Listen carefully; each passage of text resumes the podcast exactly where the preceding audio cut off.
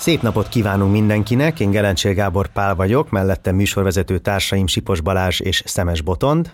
Sziasztok! Hello! És ez a Sportsaurus negyedik adása, amelyben a tömegsport és a tömegmédia kapcsolatára koncentrálunk, és azt fogjuk megvizsgálni, arról fogunk beszélgetni, hogy hogyan alakultak a sportközvetítések, és hogyan fejlődtek fel az évtizedek folyamán egészen addig a pontig, hogy ma már egy minden platformot lefedő teljes sport közvetítés birodalom van kialakulóban a világ körül, elképesztő szerződésekkel, hosszú távú óriási pénzekről szóló dílekkel, erről fogunk beszélgetni, és leginkább azt a, azt a kezdő kérdést tenném fel nektek, srácok, hogy ti leginkább hogyan szoktátok követni a sporteseményeket, milyen közvetítőn keresztül, olvastok -e egyáltalán még bármilyen újságot, vagy magazint, vagy inkább csak az eredményeket követitek, hogy szoktátok nézni, hogy mi történik a sportvilágban? Néha nézek újra meccseket, nekem volt pár év, amikor, amikor teljesen kimaradt, és csak a összefoglalók, illetve a nagy elemzések, tehát vagy, vagy, vagy, vagy a számokat tudtam a minden meccsről, meg bajnokságról, meg a gólokat, de magát a meccset nem néztem, de ez kezd visszatérni, főleg a, labda, labdajátékoknál. Tehát, Milyen meccseket nézel? Nemzetközi foci meccseket, meg elkezdtem NBA-t. Hát túlzás, hogy... Most felcsillant a szemem, ezt igen. nem látják a hallgatóink, de igen, igen. óriási szemekkel csillognak. Igen, igen.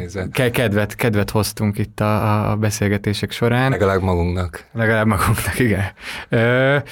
Hát ez, a, ez ami, ami, hát és ez se nem tudom milyen rendszerességgel, de de újra, újra van ez az élmény, hogy, hogy, hogy este megnézek, megnézek egy meccset. Az a mostani gyakorlat, hogy mivel kisbaba van nálunk otthon, ezért ha némán nézek meccset, hogy nehogy ha hangos legyek, vagy megzavarjam a, a többiek álmát. Magadra is vigyáznod kellene, hogy túlságosan elkezd szurkolni. Igen, és ebből, és ebből amúgy lett is egy, egy felismerésem, vagy egy kérdésem tök más, hogy nézi az ember, hogyha nem hall senkit, aki, aki beszél, aki közvetíti. És az előző részben beszéltünk arról, hogy hány teljesen fölösleges adattal, meg, meg, meg statisztikával traktálnak minket a, a közvetítők, meg, meg, meg olyan összefüggésekkel, amik valójában nem is léteznek, és a többi. És hogy közben arról is beszéltünk, hogy mennyi olyan vizualizációs eljárás van, amivel meg lehet jeleníteni szinte bármilyen, akár statisztikát, akár, akár ö, azt, mint a számítógépes játékoknál, hogy kinél van a labda, vagy ilyesmi. És akkor azon gondolkoztam el, hogy miért kell egyáltalán, hogy közvetítse valaki ezeket a meccseket manapság, miért nem lehet kiírni ugyanúgy, hogy kinél van a labda, megfelelő helyeken el a képernyőn megjelennének elemzések, statisztikák, hogy ezt, ezt és csak a közönség moraját, hangját hallgatni, hogy ez technikailag valószínűleg megoldható lenne, és és van rá, van rá talán valamiféle válaszom, de érdekelne, hogy ti is hogy látjátok ezt, hogy van-e szükség egyáltalán közvetítőkre, és, és ha igen, miért? Úgy működik a közvetítés, mint egy voice-over a filmben, mint egy narráció egy filmben. Nekem az a tapasztalatom, és azt hiszem, hogy azért kiiktathatatlan, mert nagyon sokat segít a nem csak a történéseknek a, az elvontabb értelemben való értelmezésében, hanem az inszenírozásában, a dramatizálásában. Uh-huh. Tehát azt hiszem, hogy még az is, aki, aki uh, jól bejáratott, megszokott meccsnéző, érti azt a játékot, amit éppen néz, ő is rá van szorulva arra, hogy legyen egy, vagy két, vagy három hang, amelyik jelentést, vagy jelentőséget tulajdonít egy-egy eseménynek, ami történik. Legyen az csak annyi a legegyszerűbb, hogy most egy helyzet van, és akkor valaki még a hangjával is aláhúzza, nyomatékosítja, gyorsabban, hangosabban beszél, drámaibbá teszi azt, de legyen akár az, hogy fölhívja a figyelmet arra, hogy most már öt perce az egyik csapat dominál, vagy hogy, hogy most az egyik csapat zsinórban szerzett x pontot, stb. Szóval, hogyha ez a, ez a, ez a többlet biztonság nem lenne meg, miközben az ember nézi, vagy nem lenne egyáltalán hozzáférhető, akkor azt hiszem, hogy a, a drámaisága csökkenne nagyon sokunk számára a meccsnek, nem? Igen, én is ezzel egyetértek, meg, meg nekem a laikus néző jut eszembe a kommentátor szerepéről, hogy én például mondjuk egy ilyen kommentátor nélküli sportközvetítést azért eléggé limitált számú sportágnál tudnám úgy követni a mérkőzést, vagy az eseményt, hogy, hogy értsem is, hogy mi történik. És nagyon sok helyen pedig kifejezetten jól jön, hogy, hogy, hogy, hogy valaki magyarázza nekem, plusz valahogy az ilyen teljes audiovizuális élményhez is hozzáad azt, hogy nézni is tudom, de ha éppen nem nézek oda, akkor legalább tudok arra fülelni, hogy éppen mi történik a pályán. De ehhez hadd had mondjak egyet, hogy uh, fogunk majd beszélni ebben az adásban később az olimpiai filmekről, uh, többek között az Ichigawa, remélem jól mondom a nevét, Tokiói olimpiáról készített 64-es okay. filméről, ahol, ahol ott nagyon látványos az, hogy nincsen uh, ott, ott úgy látjuk, az, az egy kétórás olimpiai film, amiben nincsenek közvetítők, hogyha jól emlékszem, ami nagyon minimálisra van a szerepük visszavágva, és ettől, és maguk a kamerabeállítások sem a tévés beállításokat idézik, hanem sokkal közelebb mennek a sportolóknak a testéhez, és ez a kettő így úgy azt állítja elő, hogy sokkal inkább esztétikaibb élmény lesz maga a sportoló test, és a drámaisága csökken, egy látványossággá válik, és most ennek a mintájára elképzeltem, hogyha mondjuk végignéznénk akár ilyen madártávlatból, kameraból, vagy speciális kamerabeállításokból egy-egy NFL meccset mondjuk, anélkül, hogy valaki magyarázná, hogy mi történik, és csak azt látnánk, hogy tömegek mozognak ide-oda, folynak jobbra-balra leföl a pályán, akkor az szintén egy ilyen, nem tudom, egy ilyen absztrakt expressionista festmény megelevenedésére tudna hasonlítani, és nem annyira a játék aspektus domborodna ki. Most ezt arra mondom, hogy Terence mondja, hogy hát igen, hogyha nem értjük, hogy mire megy ki a játék, akkor vagy teljesen érdektelen lesz, vagy teljes, vagy puszta ilyen szépség, vagy látványosság, vagy hogy, hogy is mondjam, esztétikai tárgy. Igen, bár, bár talán van a kettő között eh, pozíció, nekem néha felszabadító, nyilván olyan meccseket nézek, ahol, ahol, ahol nem vagyok teljesen fogalmatlan, de hogy nincs ez az előre ö, megmagyarázott ö, narratíva, nem hallottam már húszszor, hogy ki a meccs legjobbja, hanem amit én látok és gondolok hát, benne, persze. ez, ez, ö, ez amúgy felszabadítóan tudhatni. De még azon, a, nekem az, az volt a válaszom erre, hogy miért kellenek a közvetítők, mert hogy ők nézik helyettünk a meccseket. Tehát, hogy, hogy ha, ha tényleg úgy néznénk, ahogy én három hetente vagy két hetente este teljes csöndbe csak a, a, a, a képernyőre tapadva, akkor még, akkor még el is lehetne engedni. De szerintem ők figyelnek helyettünk, és hogyha, és hogyha megy a háttérbe, e, más, mást, másra figyelek, és akkor hallom, hogy, hogy helyzet van, mert hát kiabál, és akkor gyorsan oda, oda, oda kapom a tekintetemet. Szól neked. Szól nekem, vagy nem is kapom oda a tekintetemet, hanem csak hallgatom passzívan, ott a, a zajból kiszűröm, hogy, hogy nagyjából milyen a meccs hangulata, meg hogy meg mi az eredmény, hogy, hogy mint hogyha ha lenne egy ember, aki helyettünk nézi és mondja, hogy, hogy, hogy mi történik, és akkor nekünk nem kell a klasszikus értelemben nézni, hanem az úgy mehet a háttérben. Ez milyen érdekes, van egy ilyen irodalomelméleti elgondolás az implicit olvasóról, olyan, mint hogyha a kommentátor lenne az implicit néző, az, odaér, az odaértett néző, az ideális néző, akinek szól az egész, és akihez azonosulni próbálunk. És, és lehet, én... hogy ezért beszélnek ennyi közhelyben, mert, mert, mert muszáj ezt a... a mindenkinek tudnia kell azonosulnia vele. És ez viszont akkor én innen válaszolok a Terencnek a kérdésére, hogy már, már talán mondtam egy korábbi adásban is, hogy én annyiban talán egy picit speciálisabb helyzetben vagyok, hogy én elég ritkán nézek meccseket, nagyon sokat olvasok a sportról, de szökő évente nézek meg, nézek végig meccseket, és hogyha mozgóképes anyagot nézek róluk, akkor általában kimerevített részeket, speciálisan olyan főleg kosárlabdában, főleg olyan ö, játékmozzanatokat, ami, amelyekről már megmondták, hogy az fontos volt, ott valami történt. Vagy pedig eleve olyan összeállításokat nézek, ahol egy-egy csapatnak mondjuk a stratégiáját, játékstílusát több meccsből, vagy akár egész szezonból ö, vett ö, videóanyaggal próbálják bemutatni.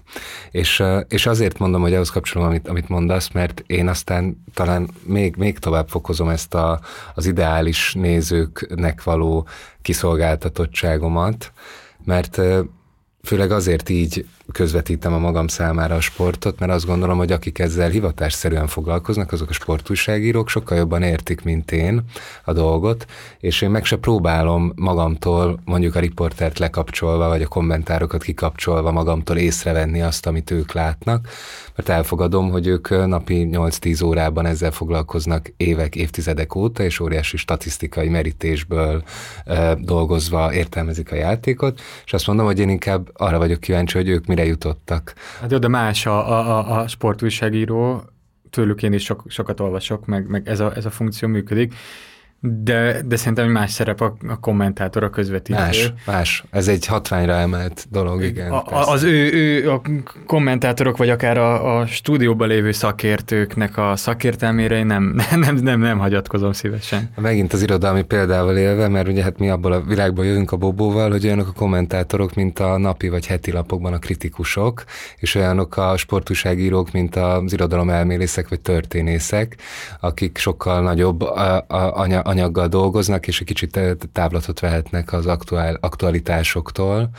Nem? Valami, valami ilyesmi leosztás lehet igen, hát között. Igen, döbbenetes néha egy-egy ilyen felvezető műsornál a, a tehát előre lehet tudni, hogy miket fognak elmondani. Miket fognak elmondani bevágnak egy-egy sajtótájékoztatóról edzőket, játékosokat, akik még sablonosabban elmondják, hogy ma mindent megteszünk a pályán, és... De én ezen is sokat gondolkoztam, hogy, hogy az, de az mitől van, hogy olyan riporterek, akik nyilvánvalóan rengeteg meccset megnéztek ilyen figyelemmel, amit mondasz, hogy, hogy hát folyamatosan nézniük kell több tízezer vagy százezer néző helyett is, hogy szóljanak mindenkinek, aki éppen elment a gyerekét pelenkázni, hogy gyere vissza, mert mindjárt gólt rúg a bekem, hogy, hogy ők miért nem tanulnak ebből igazán. És ez akkor arra is fényt tehát miért, miért, nem az van, hogy egy sportriporter egyre mélyebben érti a játékot, amivel több évtizede foglalkozik, foglalkozik, miért reked meg ugyanazoknál a setes uta, ostobácska közhelyeknél, és miért azokat ismételgeti évtizedeken keresztül. És akkor mondom, ez arra is fényt vett, hogy hiába, hogy ő nagy figyelemmel nézi, de ezeken a sémákon keresztül nézi, mint hogyha azt várná, hogy mikor dobhatja majd be ugyanazokat a sémákat, amikre már úgy érzi, hogy azok jól működnek, és nem, nem képes elemezni azt, amit lát, hanem van egy olyan az azonnaliságra fókuszált figyelme, ami miatt tulajdonképpen saját magának állja útját annak, hogy, hogy mélységében lássa, amit Meg néz. Nem, nem a sportba tanul bele, hanem a közvetítésbe. közvetítésbe. Az egy ugyanolyan, nem tudom, szakértelem kell 90 percet, vagy nem tudom hány percet végigbeszélni, értelmes mondatokkal, és hogyha mm, elkalandozik, vagy téveszt, akkor abból kivergődni ezt, ezt biztos megtanulja egy, egy, egy közvetítő. Igen, meg az valahogy nálunk furcsa, vagy én, én nem annyira értem, hogy miért van ez, hogy egyre kevésbé vélem felfedezni a személyiséget a, sportközvetítésekben, kommentálásokban. Ugye van erre Magyarországon egy rendszerváltás utáni nagy, elég jó példa szerintem, aki a személyiségét belevitte, Horti Gábor, aki a sportklubban a, a hajnali dél-amerikai meccseket közvetítette, ami kicsit sok volt sok embernek, és nekem is néha kicsit túl sok volt, amit ő csinál, de az legalább megkülönböztethető volt, és ő, és ő amúgy szórakoztató is volt szerintem, de nemrég néztem éppen az Európa Liga döntőjét, ami itt volt Budapesten, az M4 sportom, és hát ott ha nem hallottam Hát ötször minimum, de lehet, hogy tízszer is a büntető párbajnál az, ez az idegek harca ö, szó kapcsolatot, akkor, akkor egyszer sem.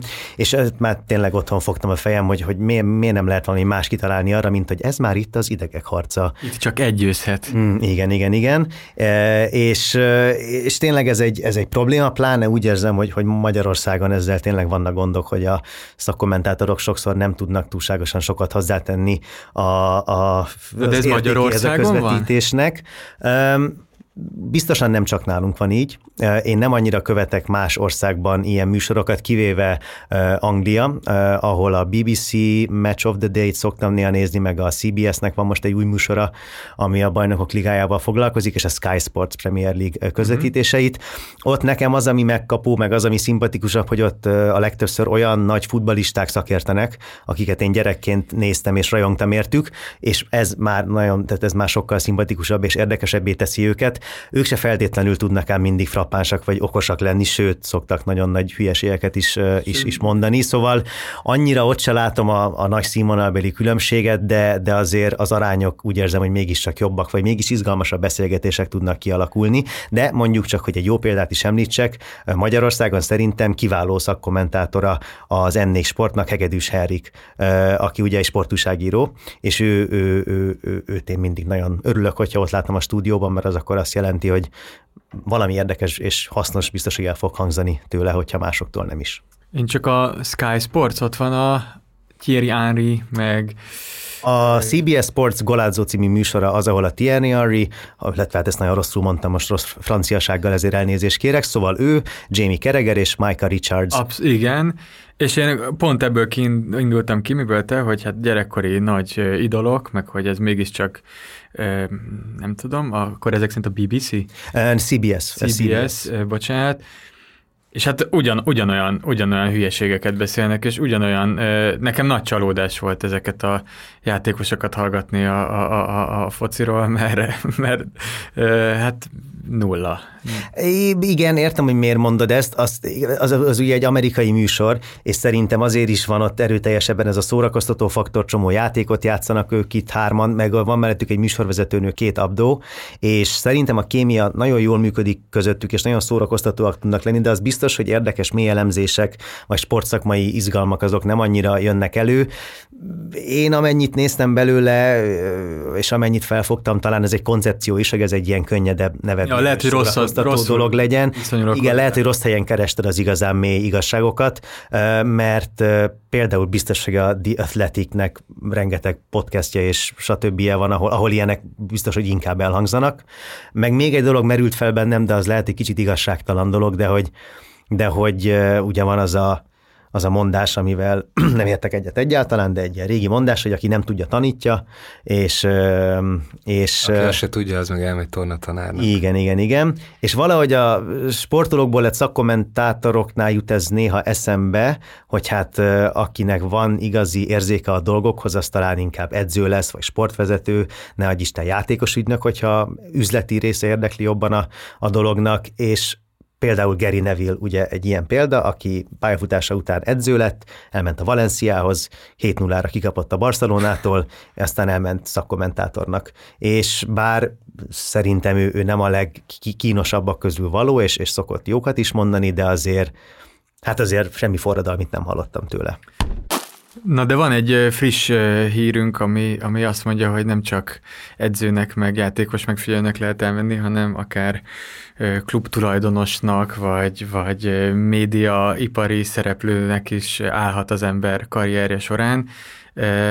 Itt ugye ez a Messi deal, ami most lezajlott, a, a Miami-ba fog focizni Lionel Messi, a hétszeres aranylabdás csillag, és ugye itt ez a deal, Balázs jobban fogja tudni a részleteket, de magában foglal olyan megállapodásokat, amik a Apple TV-nek és az Adidasnak a részesedéseiből is juttat a Messinek. Azért jön itt a, ez a két cég szóban, főleg az Apple TV, mert mostantól, a, vagy hát már pár éve az MLS-t, a amerikai focit a, a, a, az Apple TV közvetíti, és a, a különböző stream platformokon ö, lehet ezeket a meccseket nézni, és azáltal, hogy oda csábítsák a, a messzit, itt a, a, a klub és a játékos közötti szerződésbe belevettek ilyen harmadik, negyedik szereplőket is, akik további ö, üzleti ajánlatokkal ö, kecsegtették őt, és ez egyik ilyen, hogy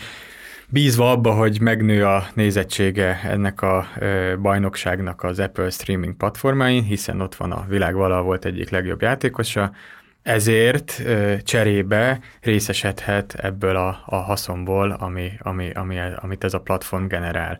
Például médiaipari szereplő is válhat a, a, a, a sztárfocistából. Úgyhogy jól használja fel a presztízsét. Hát a potenciál biztos, hogy megvan rá, mert ez csak egy kis érdekesség, de hogy az Inter Miami-nak az Instagram oldalát, azt eh, egészen tegnapig egy millió ember követte, aztán bejelentették, hogy érkezik Messi, és most már 5,1 milliónál tartanak, és valószínűleg ez még fog feljebb menni, szóval Viszont a, a, a, a, a, PSG, ahonnan eligazolt a Messi, az rögtön veszített két millió Instagram követőt, ahogyan eltűnt onnan.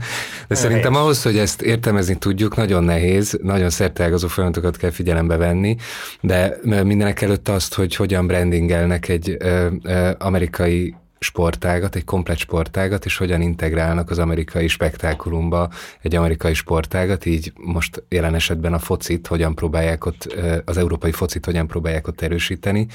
És ebben az integrációban szerintem még az európainál is sokkal-sokkal fontosabb szerepe van egy-egy sztárnak, egy-egy személynek, ami számomra tök meglepő, mert azt gondolnánk, hogy ez a személyközpontú megközelítés, vagy sztárközpontú megközelítés, ez vagy egy kicsit olyan primitívebb, vagy egyszerűbb, mint, a, mint mint mondjuk komplett csapatokat, vagy egy-egy játékot eladni, azért egyszerűbb, mert előbb-utóbb vissza fog vonulni az a sztár, és akkor, hogyha ráépült egy egész sportágnak a népszerűsége, akkor gondolhatnánk, hogy annyi a dolognak.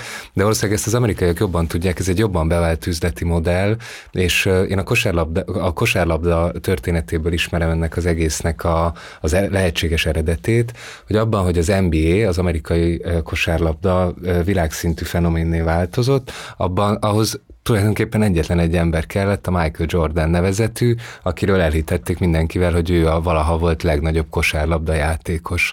És, ezzel, és, és a Nike-tól, a sportszergyártó cégtől kezdve a Hollywoodon át, a mozifilmmel, a Space Jam-mel, és mindenféle egyéb ilyen termékelőállító cégeken, cégek, cégeken keresztül a Jordant az egész világon promotálták, vagy brandingelték, és rajta keresztül, vagy vele együtt eladták magát az NBA-t is. Maga az NBA akkor vált ö, ö, globális árucikké, amikor, amikor ezt sikerült ö, Timbuktu-tól Kamcsatkáig és Budapesttől Buenos Airesig mindenkinek átadni ezt az információt, hogy ő a világ legjobb játékosa ebben a sportágban.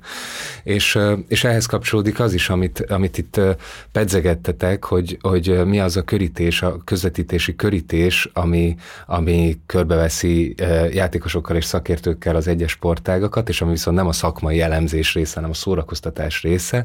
Hogy ez is olyasmi, ami az NBA-ben még sokkal, hogy mondjam, talán, talán még, még, még sokkal jobban ki van találva, mint az európai fociban, mert hogy olyan konstans a flow, a stream, és annyira egybe van kötve a, a közösségi médiával, Instagram oldalakkal, a YouTube videókkal, és a folyamatosan ömlő tévéműsorokkal az egész, hogy, mint, hogy, hogy valóban olyan, különösen most a playoff időszakában az NBA-t követni, mint hogy egy valóságsót nézne az ember.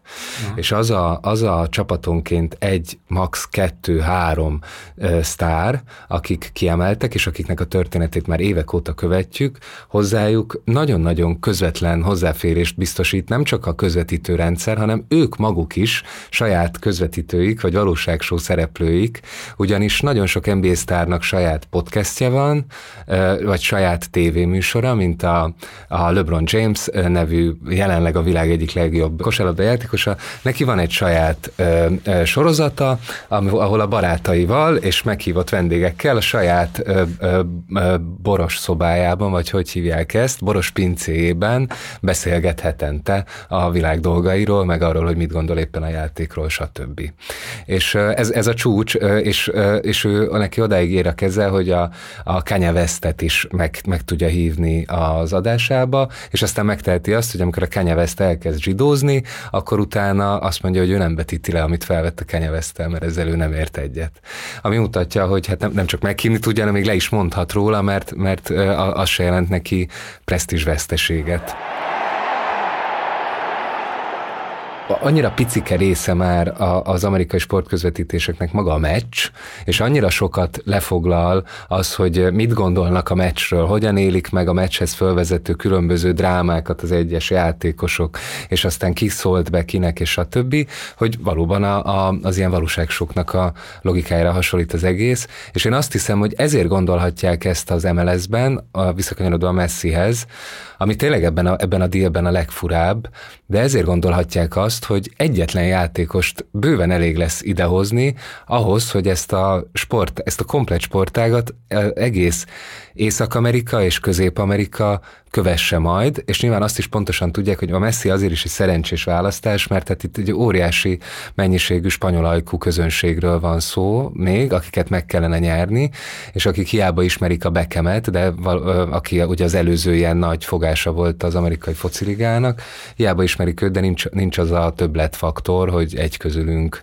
mint a, hát valószínűleg így logikáznak, hát nem tudom, hogy ez mennyire megalapozott, hogy a Argentinától Mexikóig és tovább egész Latin Amerika sajátjának érzi Messit Amerikában. Ez lehet, hogy nem ilyen egyszerű, de azt hiszem, hogy szerep, igenis szerepet játszik a, az MLS-nek a, a döntésében, hogy inkább őt, mint Cristiano Ronaldo-t mondjuk, aki, aki ugyanolyan ismert, de nincsen latin-amerikai kötődése. De, de valóban ebben az egész dílben az a legérdekesebb, hogy e, erről szólnak a, a hírek, hogy összefogott egymással egy csapat, a teljes liga, és az Apple, a közvetítő, hogy ők hárman együtt fognak fölkínálni egy csomagot ennek az egyetlen játékosnak, annak érdekében, hogy ő ebbe a bizonyos csapatba igazoljon át, és még azt is, az is benne foglaltatik valóban ebben egy záradékként ebben a csomagban, hogy amikor majd lejár a szerződése, akkor utána kedvezménnyel vásárolhat magának egy másik csapatot, nagy valószínűség szerint a Las Vegas-i foci csapatot fogja majd megvásárolni a Messi miután visszavonult, és akkor ebben még nincs benne az a nyilván felmérhetetlen mennyiségű szponzori szerződés, amiket egyrészt ajánlanak majd az amerikai cégek messzinek azért, mert egy új piacra belép, másrészt pedig az amerikai cégek szintén ajánlanak majd a, az amerikai fociligának és ennek a csapatnak azért, mert annyira megnövekszik majd a, a nézettsége az egész sportágnak, a messzinek az oda, oda költözésével. Tehát, hogy, hogy nem, nem, nem csak egyszerűen az van, hogy egy ember és a liga, meg a, az Apple, meg egy klub köt üzletet, hanem ez az egy ember is, mint egy cég fogható föl. Igen. Valószínűleg több száz ember dolgozik a Messi brand alatt, gazdasági, PR és egyéb szakemberek, akik, akik tehát itt valószínűleg nem a Messi köti a dílt, és nem a Messi fog... Nem ő fogja majd igazgatni. És figyelj, a... hát hogyha, hogyha, hogyha egy kicsit elszállunk és spekulálunk, akkor talán az, azon is el lehet gondolkozni, hogy mi van, hogyha úgy tekintünk erre, hogy itt két óriási piaci szereplő mörcsöl, a Messi pia, nevű piaci szereplő és az MLS nevű piaci szereplő, meg talán igen, de hogy ők összeolvadnak, mindenki hozza be a bizniszbe a magáét, az egyik a, lát, a, a nézettségét, a messzi a nézettségét, a játékmódját, a nem tudom micsodáját, a másik meg a platformot biztosítja, és tényleg olyan, mint hogyha két ilyen tömegkommunikációs óriás találkozna itt egymással, és adnák össze a saját fegyverzetüket, hogy egy legyőzhetetlen armadát alkossanak. igen. igen, valami, tényleg lehet, hogy ez így, így jobb, jobb erre így ránézni. Mert erről, erről beszéltünk korábban, korábban, hogy hát nem, ez itt nem Lionel Messi, nem egy ember, hanem egy teljes cég, igen. Az amerikai, európai fociban vannak ennek előzményei, a Pelé volt az első, akit szintén megvásároltak még 72-ben a New York Cosmos. New York Cosmos wow. nevű világverő csapat, igen, és ráadásul utána nem is ő volt az egyetlen, aki abban a csapatban játszott, hanem a csapattársa volt Franz Beckenbauer, és talán még mások is. Igen, George Best és Gert Müller is eljutottak ne, Amerikába. Ez? De viszont ez, ez ugye akkor még nem MLS-nek, nem Major League Soccer-nek hívták, hanem NASL, North American Soccer League-nek. Ez a 80-as évekre bedőlt. És nem emiatt... kis részben azért dölt be, azt mondják, mert túl magas gázsikat kellett fizetni ezeknek a világsztároknak, és nem, nem, nem nem volt ezzel ekvivalens a bevétel. Valószínűleg nem kis részben azért, mert nem tudták úgy kimaxolni Igen, az ő jelenlétüket, hogy annyi műsor gyártsanak róluk, hát, velük. Valószínűleg nem volt ennyire a világ minden területére szétterjedt eladható igen. broadcast tartalom, ami, ami miatt megnézte volna mindenki a felét és a Beckenbauer-t egy csapatban. csapatban. Hát én megnéztem Nem volna. tudták kifacsarni ha. azt a, azt a nézettséget, amit ezek generálni tudtak volna. Nem, nem, nem tudták lefölözni akkor még, és valószínűleg ebben a technikában rengeteget fejlődött azóta a sportág. Hát igen, mert akkor kb. ott a nulláról kellett újraindulniuk, amit a 94-es világbajnokság dobott meg először, tehát az mm. úgy jobban elindította a dolgot, de akkor tényleg olyan szinten volt az MLS, akkor az azokat nagyon vicces visszanézni, hogy hogyan lőtték akkor a büntetőket az MLS-ben, tehát annyira távol voltak a európai focitól, hogy ott a büntetők nem úgy néztek ki, hogy valaki a 11-es pontról elvégezte és árukta a kapura, hanem a félpályáról kellett elindulni, és egy az egybe szembe menni a kapussal, és akkor megpróbáltak belőni, az vagy sikerült, vagy nem. De és akkor ott ugye megrendezték. Ez még a 70, 70-es években még nem volt egységes. Nem, nem, nem, nem ez, ez, szerintem az MLS korai évei a 90-es évek. Tehát, hogy, hogy akkor ott valahogy ilyen még furcsa... a 90-es években más szabályok szerint játszották a focit. Ilyen furcsa újítások voltak, újításaik voltak. Jaj, próbálták ezzel. Próbálták izga, vagy valahogy Aha. amerikanizálni. Aztán volt a 94-es világbajnokság, ami óriási siker volt, és akkor ami ennek még egy lökést adott, az ugye a már említett Beckham átigazolás 2007-ből, aztán ki tudja, hogy most a Messi után még kik fognak oda, oda érkezni. Hát a kettő között is volt Andrea Pirlo a New York. Voltak, igen, David Villa, Kaká, Henry a New York Red Bullsban, szóval voltak. Rooney. Voltak Tényleg, Rooney. Igen, igen, igen, igen. Sebastian Jovinko is még nem is volt talán 30 éves, vagy 30 volt éppen, csak amikor a Juventusból meglepetésre elment, elment játszani valahova Amerikába, és ki tudja, hogy majd ennek a Messi projektnek mi lesz a vége, meg hogy kik fogják most követni, mert ugye, ha csak azt nézzük, hogy Cristiano Ronaldo elment Szaudarábiába, és akkor még nem nagyon volt ott rajta kívül nagy játékos, ugye most éppen a napokban eligazolt a Ronaldo csapatának a riválisához Karim Benzema és Engolo Kanté. Szóval vannak itt érdekes, érdekes mozgások Európából kifele, és könnyen lehet, hogy egyre korábban fognak már dobbantani ezek az amúgy olyan játékosok, akik előtt még lehetne pár év, hát a Messi is hiába 35 éves, azért még biztos, hogy el tudott volna lenni valahol Európában, és tudott volna ő egy vezére lenni egy csapatnak, például a szegény Barcelonának, akik most hát gondolom roppant csalódottak, hogy így alakultak a dolgok. Hát igen, de mondjuk figyelembe hogy hogy alakult a Cristiano Ronaldo, ugye a Manchester Unitednél lehet, hogy jobban jártak ezzel. Ez is igaz, igen. Az, az nagyon szép volt az egész Pelés történetben, hogy azt írják a cikkek, hogy ő volt az első olyan játékos, aki miatt amerikai fiataloknak a tízezrei, százezrei kezdték el szintén nézni a játékot, az európai focit, és az jól kimutatható, hogy pont mire ők fölnőttek 90-re, akkor jött össze az első amerik vállalható amerikai válogatott, akik kijutottak a VB-re, és aztán a 94-es VB-n is vitézkedtek. Ez a Pelé generáció, akik már Aha. Pelén nőttek föl. És a, a, a Beckham is generált egy ilyet, Egyrészt, de, de, de nem annyira a játékosoknak a terén, hanem ott azt mondják, hogy, hogy az ő jelenléte azt segítette elő, hogy egy kicsit több csapat jöjjön az MLS-ben. Szerintem erről mindig megfeledkezünk, hogy ez egy teljes kontinensnyi, kontinensnyi liga, tehát nagyobb, mint amekkora Európa az egész, mégis a Beckham odaérkezése idején azt hiszem, hogy csak 13 csapatos volt, és, és akkor néhány évvel később, vagy most arra fejlődött fel 29 csapat, csapatosra, 30. csapat San Diego-ból fog majd érkezni nem sokára, és ezt, az egész, ezt, a, ezt a megduplázódását kb. 10 év alatt ezt a Beckhamnek tulajdonítják, hogy ő növelte meg annyira a népszerűségét a, a sportágnak, de hogy az is látszik, hogy, hogy mit tudom, a foci stadionok Amerikában mindössze 15-20 ezer, ezer nézőszámúak, és most az rengeteg helyen fölmerül, hogy a Messi jelenléte miatt ezeket a meccseket majd inkább amerikai foci stadionokban hmm. játszák, amik ugye négyszer egyszer akkora befogadó képességűek, de hát egy, egy nagyobb amerikai egyetem kampuszán lévő amerikai foci stadion is ö, ö, többszöröse egy foci egy profi foci pályának a, a befogadó képességéhez képest.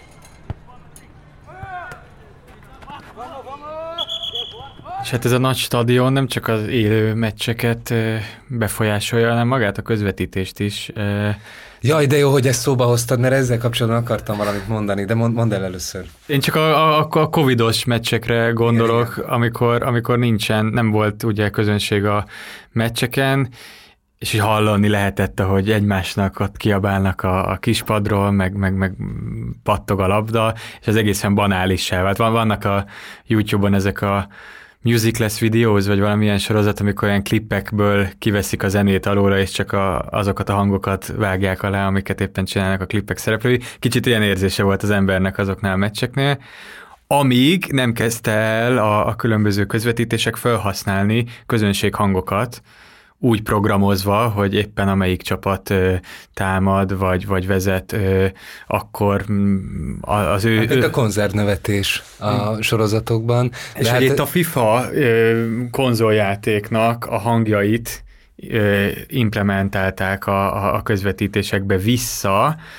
ahol, és büszkén nyilatkozta a, a, akkor még az EA Sports-szal Mm, kapcsolatban lévő FIFA játék, nem tudom, fejlesztője, hogy hát most kerülnek vissza a hangok a stadionba, mert ők ugye onnan szedték, ők különböző kamerákkal, vagy mikrofonokkal gyűjtötték a, a, a hangszempelőket, amikből fölépítették a, a játékba a hangokat, és hogy most nagyon büszkék arra, hogy vissza tudják szolgáltatni ezeket a hangokat, és azokból lett a, a, a, a közvetítés. Na igen, de ez valamennyire válasz az előző kérdésre, hogy, hogy, hogy te mondjuk ki tudod szedni a riportert belőle, ebből a hang, az audiósávból, de az már neked is gondolom nagyon megmásítja a, a játék tapasztalatát, hogyha, hogyha a közönség is ki van onnan véve. Igen.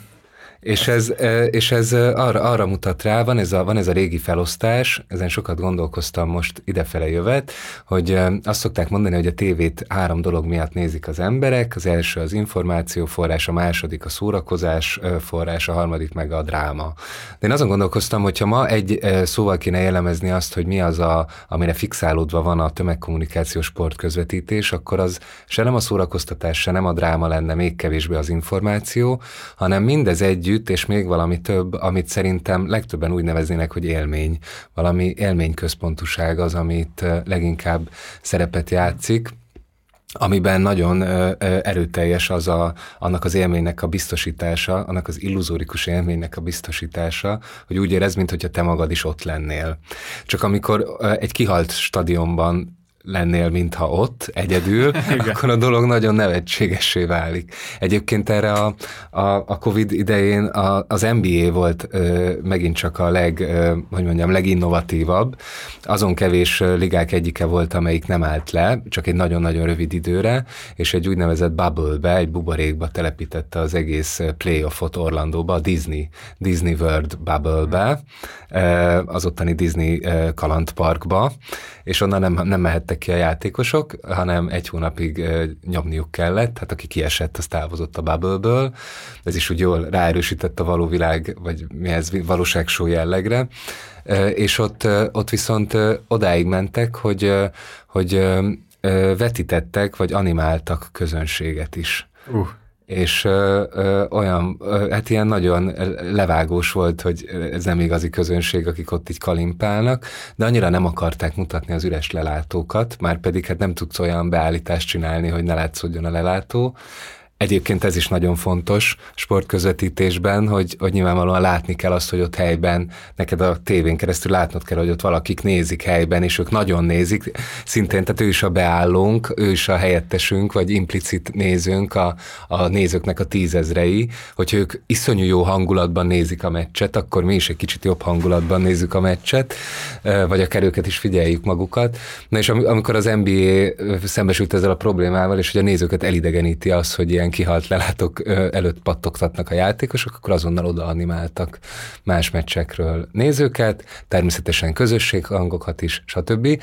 Azonban, és ez, ez, ez egy nagyon érdekes eset annak, amikor vissza, visszaszól a valós, a, a játékosok, akik játszottak, azok tényleg közönség előtt játszottak értelemszerűen, aminek az a nem várt hatása volt, hogy mindenki sokkal-sokkal jobban dobott sokkal jobb dobószázalékkal Mint hogy nem közönség előtt játszott. Nem közönség előtt, igen, igen, bocsánat. Nem közönség előtt, tehát kiiktatódott a közönség, mint zavaró tényező, és megugrott mindenkinek a dobó százaléka, ilyen egészen irreális mennyiségben, 5-10 százalékkal jobban dobtak, sokkal több pont született, stb. És hát ugye megszűnt a hazai pálya előnye, mert mindenki Orlandóban játszott, közönség nélkül, úgyhogy, úgyhogy az is egy kiiktatódott, és ez a kettő azt okozta, hogy mostanában így megszólaltak olyan hangok, hogy azt a szezont nem lenne szabad hivatalos szezonként elkönyvelni, annyira megváltoztatta magát a sportot az, hogy nem voltak ott jelen a nézők közben ami meg megint nagyon ö, ö, érdekes fényt vet arra, hogy, hogy, hogy ez az egész konglomerátum mennyire ilyen ö, sportszaurusz-szerűen összefügg a, a nézés, a közvetítés ö, ö, azzal, hogy mi történik a pályán, mennyire nem lehet kikülöníteni ö, pusztán arra, hogy öt ember, öt ember ellen a kosárban, vagy 11-11 ellen a fociban, stb. stb. És hogy a virtuális valóságok, meg ezek a játékok is hogyan szervesülnek a, a hát az élő közvetítésbe.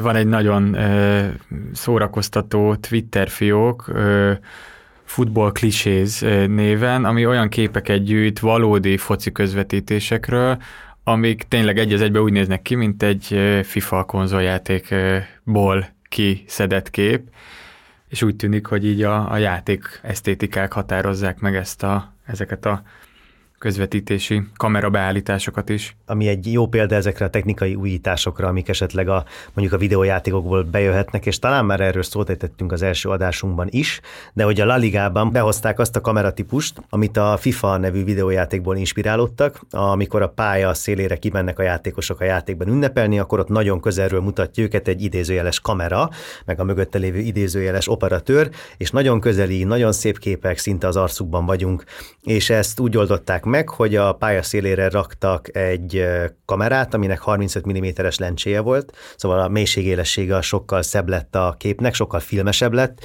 és ezek nem a megszokott 25 vagy 30 frame per másodperces képek, amik mm. ugye az emberi szemhez vannak kalibrálva, hanem 60 FPS-es, 60 frame per szekundumos felvételek, amik sokkal inkább ilyen valóságtól elrugaszkodottabbnak mutatják ezeket a képeket, és sokkal szebbek, sokkal gazdagabbak, sokkal részletesebbek. De mi szükség volt erre? Miért csinálták?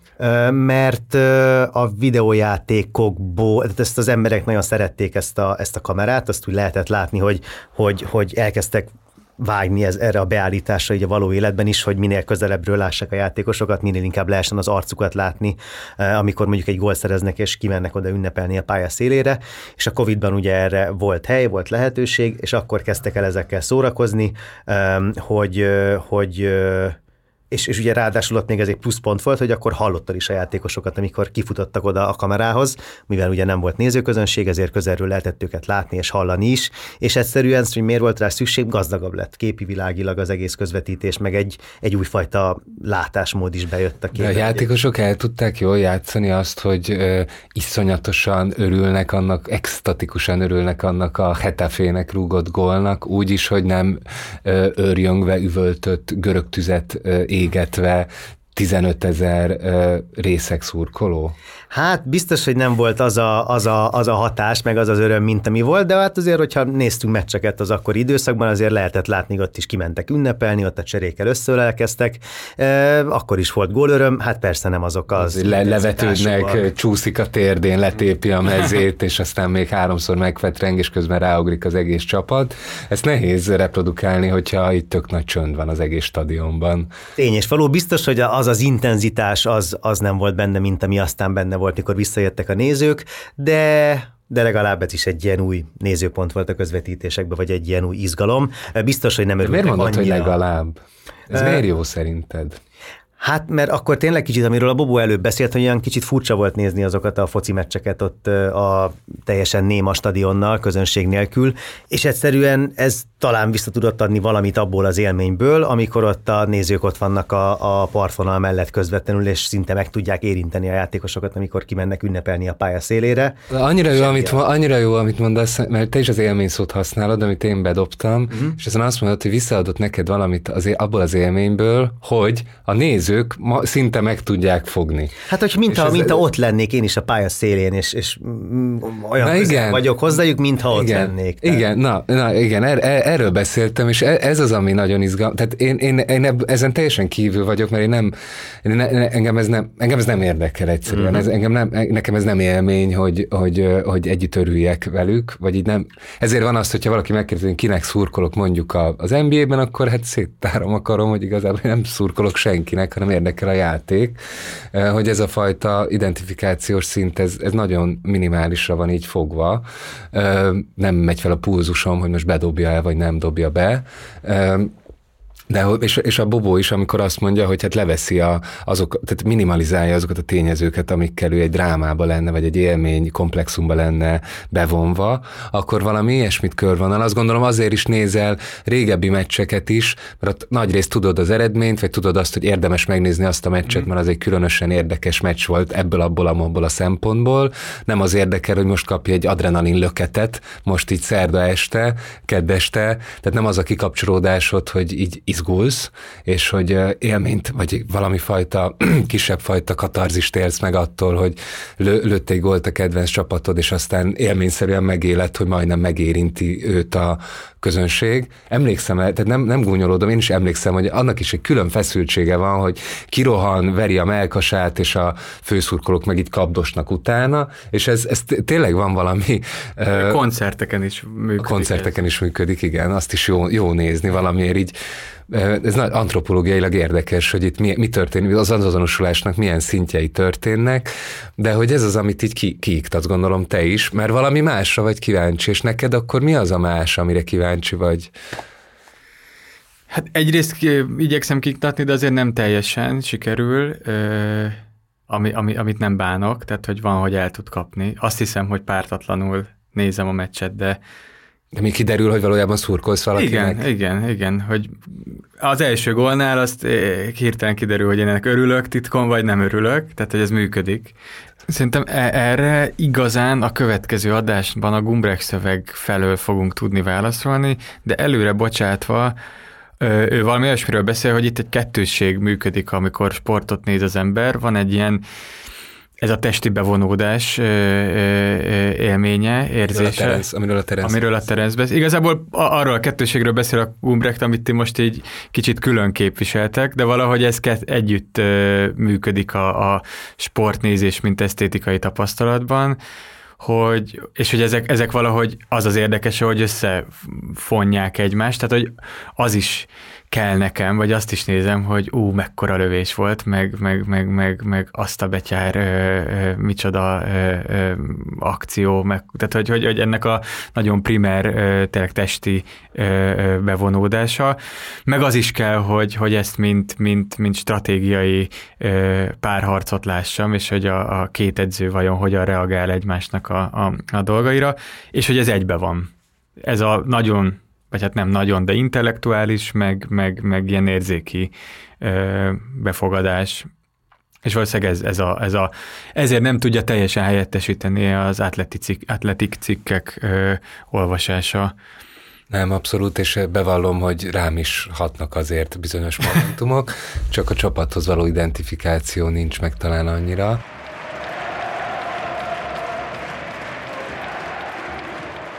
Fel tudjuk-e mérni azt, hogy egy olyan történelmi korszakban vagyunk, amikor e, emberek millióit, köztük minket is sportszauruszként állandóan egy játék vesz körül.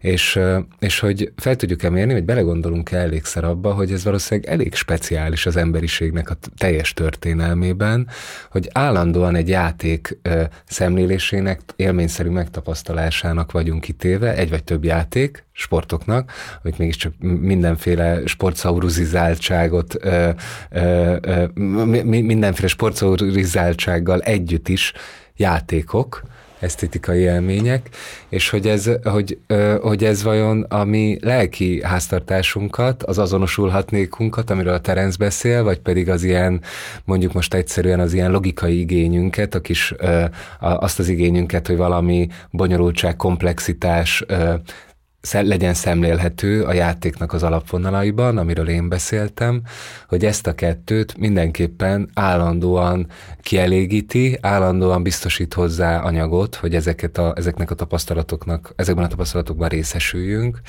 E, valószínűleg ez még 50-60 évvel ezelőtt sem volt ebben a formában így ö, meg, hogy, hogy, hogy, hogy állandó zümmögésként meg legyen ez, vagy állandó élményfolyamként meg legyen ez. És, és az lenne itt felkínálva most szerintem, vagy az kínálkozik nekünk ettől kontrasztban az olimpia kapcsán, hogy ott nem annyira ez a fajta kettősség van megmozgatva, mert talán kicsit kisebb az ilyen fajta, tehát mind a kettő, amiről mi itt beszéltünk, most megint félretéve azt, hogy ki az, aki iszonyatosan szenvedélyesen szurkol az olimpián, hogy a saját nemzete gyűjtse a legtöbb érmet, szerintem kevesebb kevesebben, mint amennyire gondolni szoktuk. Na mindegy, ez spekuláció.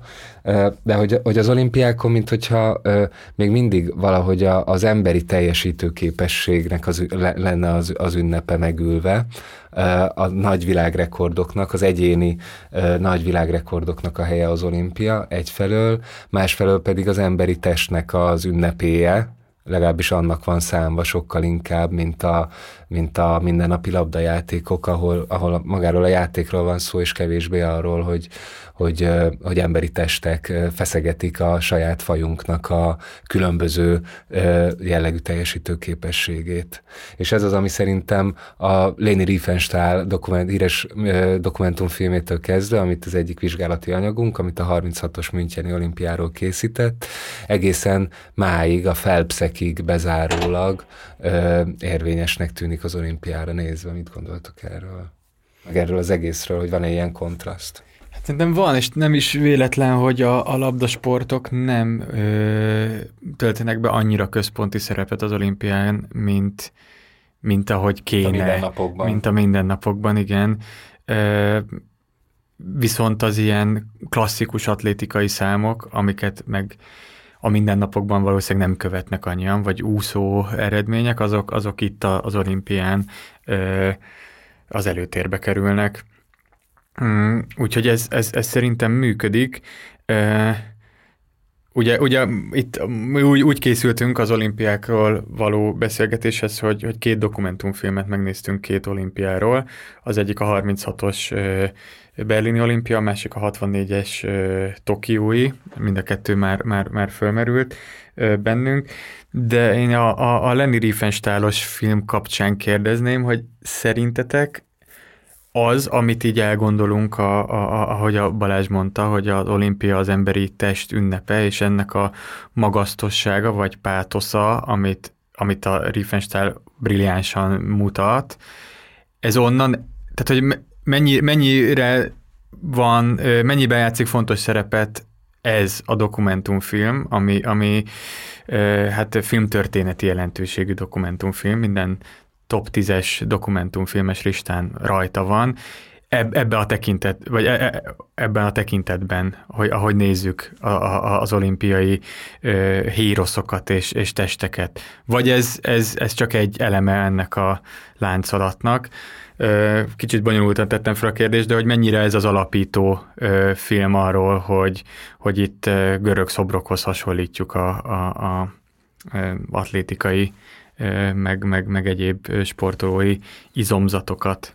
Szerintem ebben benne van, hogy nagyon sok komoly embernek a sporttal szembeni averzióit is magyarázza ez, hogy, hogy nagyon sokan az emberi test megünneplésében valami pogány dolgot látnak. Uh-huh a görög maga is pogány, az olimpia is tulajdonképpen egy pogány dolog, nagyon szó szerint nézve ezt az egészet, nem keresztény, hanem görög gondolat, és a keresztény világban ebben a formában egyáltalán nem is létezett 1896-ig, vagy hányig, amíg a modernkori olimpiák el nem indultak.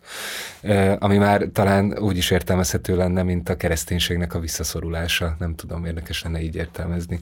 De hogy a válasznak a konkrét része az, hogy, hogy szerintem az volt inkább szükségszerű, hogy a nácik csinálják meg ezt a filmet. Uh-huh. A nácik voltak az elsők, ö, ö, ugye hát ők finanszírozták a, bocsánat, hibásra mondtam, nem a München, hanem a berlini olimpiát.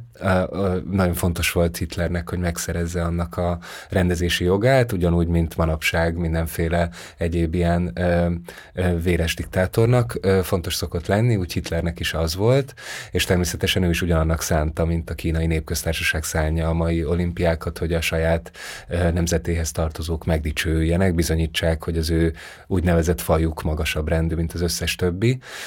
De hogy azért voltak ők erre különösen alkalmasak, mert maga a náci rezsim az általában úgy próbálta magát reprezentálni, vagy beállítani, mint ami valamilyen fog részben nyilván a, a germán ős örökségnek, de másrésztről meg a görögnek valami fajta továbbivője, és az a neoklasszicista stílus, amiben a saját épületeiket, meg ikonográfiájukat a rúnák mellett megcsinálták, az nagyon erősen támaszkodott ugyanarra a, a, az ikonográfiai kincsre, mint amiből maga az olimpia konceptje is kisarjadt. De amikor mi az emberi testet ünnepeljük a elmúlt évek olimpiáin, amikor ezt így viszonyulunk a, a, a közvetítésekhez, akkor tulajdonképpen e, ebből a hagyományból jövünk, Ebből a náci hagyományból. Hát, hát Szer- kicsit én azt hiszem, hogy igen.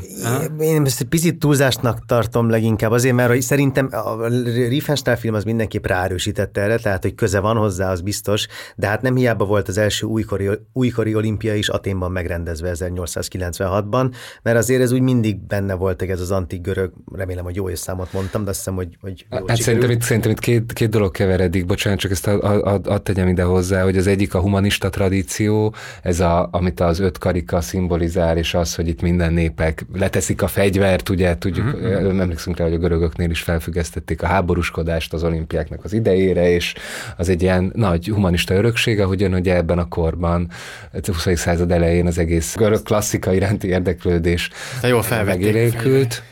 Ja, igen, ezt nem Hát igen, az a béke nem tartott sokáig. De, de, de, hogy, de hogy értitek, hogy, hogy ez az egyik fele, hogy, hogy olyankor béke van, meg hogy a játék az felülírja a háborúskodást, azt hiszem, hogy erre céloz a Terence, de hogy kiiktathatatlanul benne van az is, hogy viszont a férfias erények fognak ott is dominálni, a legerősebb, legmagasabbra ugrani tudó, legmesszebbre hajítani tudó, legerősebbet ütő, leggyorsabb, stb. teljesítményelvű alapon a legjobb testek ünnepe lesz az, a legszebb testek ünnepe lesz az, óhatatlanul, és nem véletlen, hogy azok a sportág, úgynevezett sportágok, amik nem voltak olyan látványossá tehetők, és most itt nem csak a, az ilyen nagyon vicces, hogy benne volt akkoriban még sportágokra gondolok, mint a versírás, hanem, hanem akár mondjuk a klasszikus, akár az öttusára, ami, ami olyan szinten eltakarja a versengő testeket, egyfelől eltakarja azokat a testeket, tehát nem olyan, nem olyan szép, egy, nem olyan változatosságában megszemlélhető egy öttusázónak az izomzata, mint egy, egy, egy önálló sportágot űző, lehetőleg szinte félmeztelenre vetlőztetett atlétának a teste. Másfelől pedig egy öttusázó nem lesz olyan jó minden egyes aktusában, mint ahogyan e, egy-egy e, kizárólag a 100 méteres síkfutás, vagy a 100 méteres gyorsúszásra készülő test, amelyik tökéletesen fogja tudni azt végrehajtani. És, és itt is az jön vissza, hogy hát hiába mondhatunk szépeket, de hogy mégis az lesz az igazán látványos és ünnepélyes, hogy, hogy valaki e, négy éven keresztül csak arra az egy sportágra, általában néhány másodpercig vagy percig tartó teljesítményre készül, és abban megünnepli a saját testének, meg az egész fajnak a testének a nagyszerűségét, és nem az, hogy mondjuk sokoldalúan, kicsit ebben is, abban is, amabban is ügyes. A másik dokumentumfilm viszont szerintem tök érdekes a, a, a Riefenstahl mellé tenni. Ha hihetünk a, a erről szóló szakirodalomnak, akkor ez egy kiemelkedő dokumentumfilm, ez a 64-es, Tokiói, és Tokió tényleg... olimpiád. Tokió olimpiád, és tényleg fantasztikus ez is, ahogy a Riefenstahl film is. is. Ja, jól emlékszem, hogy mind a elérhető a YouTube-on, ugye? Igen, igen. Ú, a, aki, aki mondjuk ez... a Riefenstahl nagyon rossz minőségben, de igen. Igen, a, aki teheti, azoknak ajánljuk, hogy nézzenek, nézzenek belőle én, én, én, tehát én is azt mondom, ezek minden ilyen doku filmlistán nagyon előkelő helyen vannak, egész filmtörténetet vizsgálva, és ezek le, lenyűgöző látványosságok. És, és, és viszont szembetűnő a különbség is a, a tokiói e, film kapcsán, hogy megvan a pátosza, meg megvan a heroizmusa a dolognak, de ahogy, ahogy ilyen arcközeliket vesz, meg, meg, meg olyan apró moz, mozzanatait a, a sportnak, ami, ami ami az ünnepnek a banális hétköznapja, például nagyon szerettem, hogy a súlylökő labdákat hogy gurítják vissza egy ilyen fura fém szerkezettel a, a, a, a kiinduló ponthoz, meg a magas ugró rúd, az hova érkezik bele, arról vannak ilyen képek ö, ö, közelről, tehát valahogy olyan, olyan ö, pont, pont ennek a a testkultusszal szembe ezek, ezek a banális, arcközeli, meg, meg, meg tekintetek, meg guruló tárgyak, tárgyak ö, ö, érdekes ellenpontja volt a, a, a Riefenstein filmnek. De miközben van egy költészete is, valószínűleg ezt nagyon nehéz nem nyugati szemmel neki tulajdonítani a, a japán szellemiségnek, vagy mit, mi a mhm. csodának, hogy, hogy van valami nagyon csúnyán fogalmaz, egy a haiku költészetre jellemző hangulata annak, ahogyan gurulnak vissza azok a, a súlyok. Amiket Persze, gyönyörűek ezek, meg a szín, színei is az egésznek. Csak hogy például több versenyszámnál nem derül ki, hogy ki nyer, meg hogy hova esik, hány méter, ugye a Riefensteinnál azt ott pontosan tudod követni, hogy együtt tudsz izgulni. És ugye a kommentátorok szerepe, amiről eddig beszéltünk, hmm. a Riefenstein filmen eléggé stabilan jelen vannak, és mondják ott így németül, hogy éppen mi történik, de a Toki olimpiádban ott, ott már egyáltalán nincsenek ennyire fontos szerepben. Hát ott a, mert egy olyan, az egy mind a ketten óriási rendezők, a Riefenstahl és az Ichigawa is, de hogy a Japán esetében arról volt szó, hogy mint hogyha ő ezt az egész óriási eseményt, az olimpiát egy nagy forgatási terepnek tekintette volna, ami mindenféle nagyon érdekes látványt kínál föl az ő kamerája igen, számára, igen. és egyszerűen nem volt hajlandó figyelembe venni a játékok önálló logikáját, hanem az egészet egy nagy giga eseménynek tekintette, ahol szabadon garázdálkodhatott. Szemben a Riefenstahl ember, aki meg minden egyes sportágnak megtalálja a tökéletes beállítását, hogy alulról, fölülről lassítva, visszafele, hogy, hogy, hogy, hogy a leg izgalmas. Ott ugye a Riefenstahlét nagyon sokat forgattak utólag, tehát ugye például vannak Ó, az evezéses sportágak, és ott először ugye indulunk, a, amit ma is látunk a közvetítésekbe a folyópart széléről, ahol itt lekövetik a hajókat, vannak távolabbról fölvedde közelebb menő képek, viszont vannak konkrétan olyan snittek, amikor ott ülünk szembe az evezőkkel, és látjuk őket egy méterről, ahogy húzzák aha, az evezőt, aha. és azokat utólag vették föl, Igen. és aztán vágták össze ezeket a dolgokat. A Toki olimpiádnál pedig pedig az csak érdekesség, hogy, hogy, hogy, hogy ez, ezzel pont volt ebből probléma is, hogy ennyire nem az eredményekre koncentrált a film, mert az idézéles megrendelő, a japán kormány elégedetlen volt a filmmel,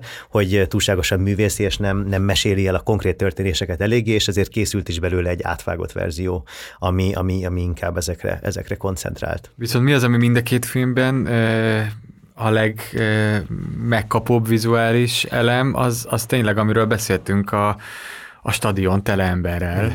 Tehát, hogy az, az, az, az fekete-fehérbe is, meg ezzel a nagyon szép színes filmben is talán tényleg a leg... És, és, és, és ezzel élnek is, tehát minden versenyszem között, tehát a harmadik, negyedik snit, vagy egy kisebb csoportja a tömegnek, vagy a, a tömeg egésze, ami nagyon rámutat arra, és ezt, ezt, ezt is pedzegettük, hogy, hogy a stadion nem csak azt biztosítja, hogy élőben ott a nézők, nagyon sok ember tudja nézni a meccset, vagy a atlétikai számot, hanem jól bekamerázható, felvehető és megmutatható maga a nézésnek is ez az aktusa más nézőknek, akik nincsenek ott a, a világon mindenhol.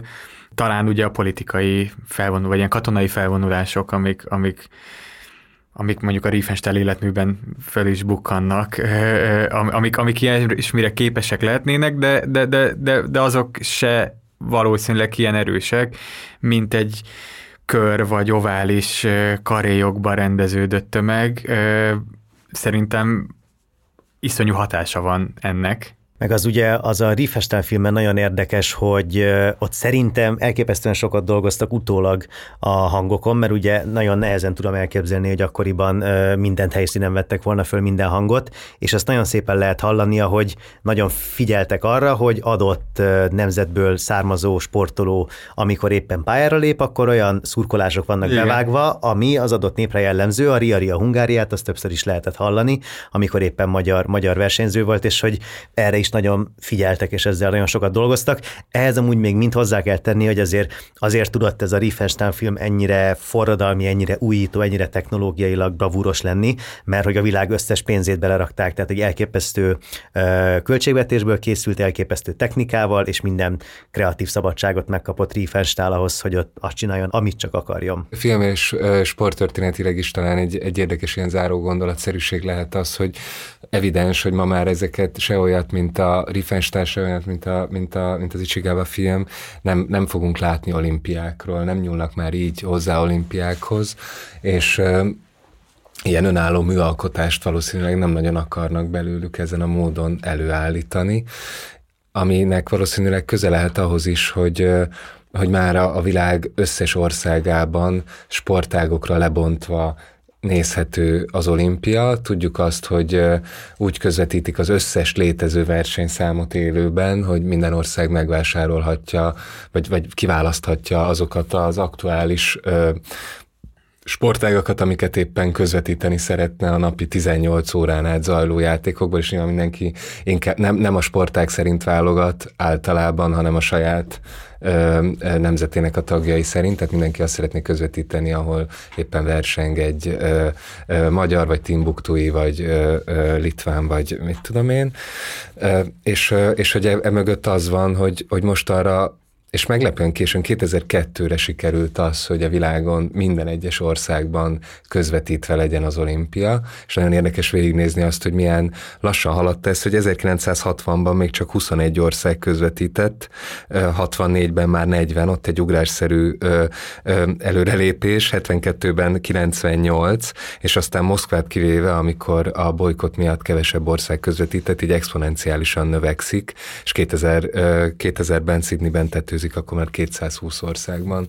látható, és ez most már nem változik csak az szerint, hogy éppen hány országot ismernek el hivatalosan a világon, és abban az az érdekes, hogy, hogy tulajdonképpen több, több ország közvetített 2000-ben vagy 96-ban, mint a hány részt vett az olimpián effektíve, mert, mert Vatikán vagy ö, Dél-Szudán, vagy Koszovó, meg még néhány ilyen kisebb állam, az nem, nem delegálhatott az olimpiára csapatokat. Koszovó az 2016-ban, ö, azt hiszem, ö, ö, mehetett először olimpiára, 2020-ban nyertek először érmet, az biztos. De hogy ö, ezek, ezek mögött viszont az van, ezek mögött az adatok mögött, ö, és ez lenne a, me, megint így ö, egy kontraszt a Riefenstahl, meg az Ichigawa filmhez képest, hogy, hogy ennek már nem egy ilyen nemzeti önreprezentáció, a mögöttese, hogy a világon minden üvé közvetítsük az olimpiát, hanem a természetesen a pénz, az óriási biznisz, ahogyan így növekszik a, a, a közvetítő országoknak a száma, végig lehet követni, hogy másfél millió dolláros ö, tévébevételt ö, rak el a Nemzetközi Olimpiai Bizottság, Bizottság 64-ben, ö, 2012-ben Londonban már több mint két és fél milliárdot, Tokióban pedig már három, három milliárd dollárt ö, kaszáltak, nyilván ezekben az adatokban nincs benne az infláció, tehát nem ugyanannyit ér a pénz, de, de hogy azért látszik az, hogy így a, az ezerszeresére nőtt a, a, az értéke a közvetítésnek. A hitleréknek nyilván még egyáltalán nem volt ilyen szempont a szemük előtt, amikor a Riefenstahl felkérték, hogy készítse el a, a dokumentumfilmet az olimpiáról, hogy, hogy, hogy azzal majd mekkorát fognak tudni kaszálni, mekkora pénzt. És közben meg paradox módon másfelől meg ez, ez már csak egy ilyen sötét gyanú, hogy, hogy igazából viszont így is egy ilyen nacionalista vagy etnicista azonosulhatnék van erősítve, tehát mindenkinek a, a magyarságának és timbuktuiságának és lettségének a megélésének az alkalma az olimpia, hogy csak azokat nézi, és nagyon szurkoljon az övé, úgynevezett övéinek, míg a Riefenstahl filmét már veszek teljesen függetlenül nézzük attól, hogy mit akartak ezzel a nácik, egy műalkotást nézünk, ami mögé odaértjük, de... Nem egészen, mert amikor, amikor a magyar versenyző dobja a, a diszkoszt, akkor azért szurkolok neki 36-ban is. 36-ban is szurkolt? Igen. Ez, ez igen. nálam is megvan, igen, amikor megláttam, hogy azt hiszem egy Csáki Baja nevű sportoló nyert aranyat egy valamilyen számban, és a 64-es film nézése közben is felelkesültem, mikor a magyarok a foci döntőn megjelentek, és azt meg is nyertük azt a, azt a döntőt. Szóval szerintem... szerintem Erről mindenki gondolkozzon el, igen. Ennek van relevanciája, vagy, vagy én ebbe, ebbe a pozitívumokat is meg tudom látni, nem csak a, az esetleges negatívabb részeit ennek a nacionalizmusnak, vagy nem tudom, hogy nevezzem. Oké. Okay. Elfogadom. Nem osztom, de elfogadom. All right. És bár még nagyon-nagyon sok érdekességet, adatot és sztorit lehetne elmondani ezekben a témákban, de az időnk az lejárt, úgyhogy most búcsúzunk, és azért még egy pár mondatot ejtenék arról, ejtenénk arról, hogy a legközelebbi adásunkban miről is lesz szó, és itt most Bobóhoz fordulok, aki a következő adásunknak a műsorvezetője lesz. Akkor miről fogunk beszélgetni, Bobó? A következő részben Hans Ulrich Gumbrecht két könyvéről fogunk beszélni, ami a magyar kiadásban, a kiárat kiadó gondozásában egy kötetben jelent meg nemrég. Ez a Szépség a sportban és a tömeg a stadionban című írásai, amik nagyon jó kontrasztanyagai lesznek az eddigi évad témáinak, hiszen Gumbrecht zárójelezi kicsit ennek az egész sportkomplexumnak a közvetítettségét, és a sport inherens szépségét, és a sportnézés élőségét tárgyalja. Hát akkor majd ebben a legközelebbi adásban is reméljük, hogy találkozunk a hallgatókkal. Köszönjük szépen, sziasztok! Köszi, hello! Sziasztok!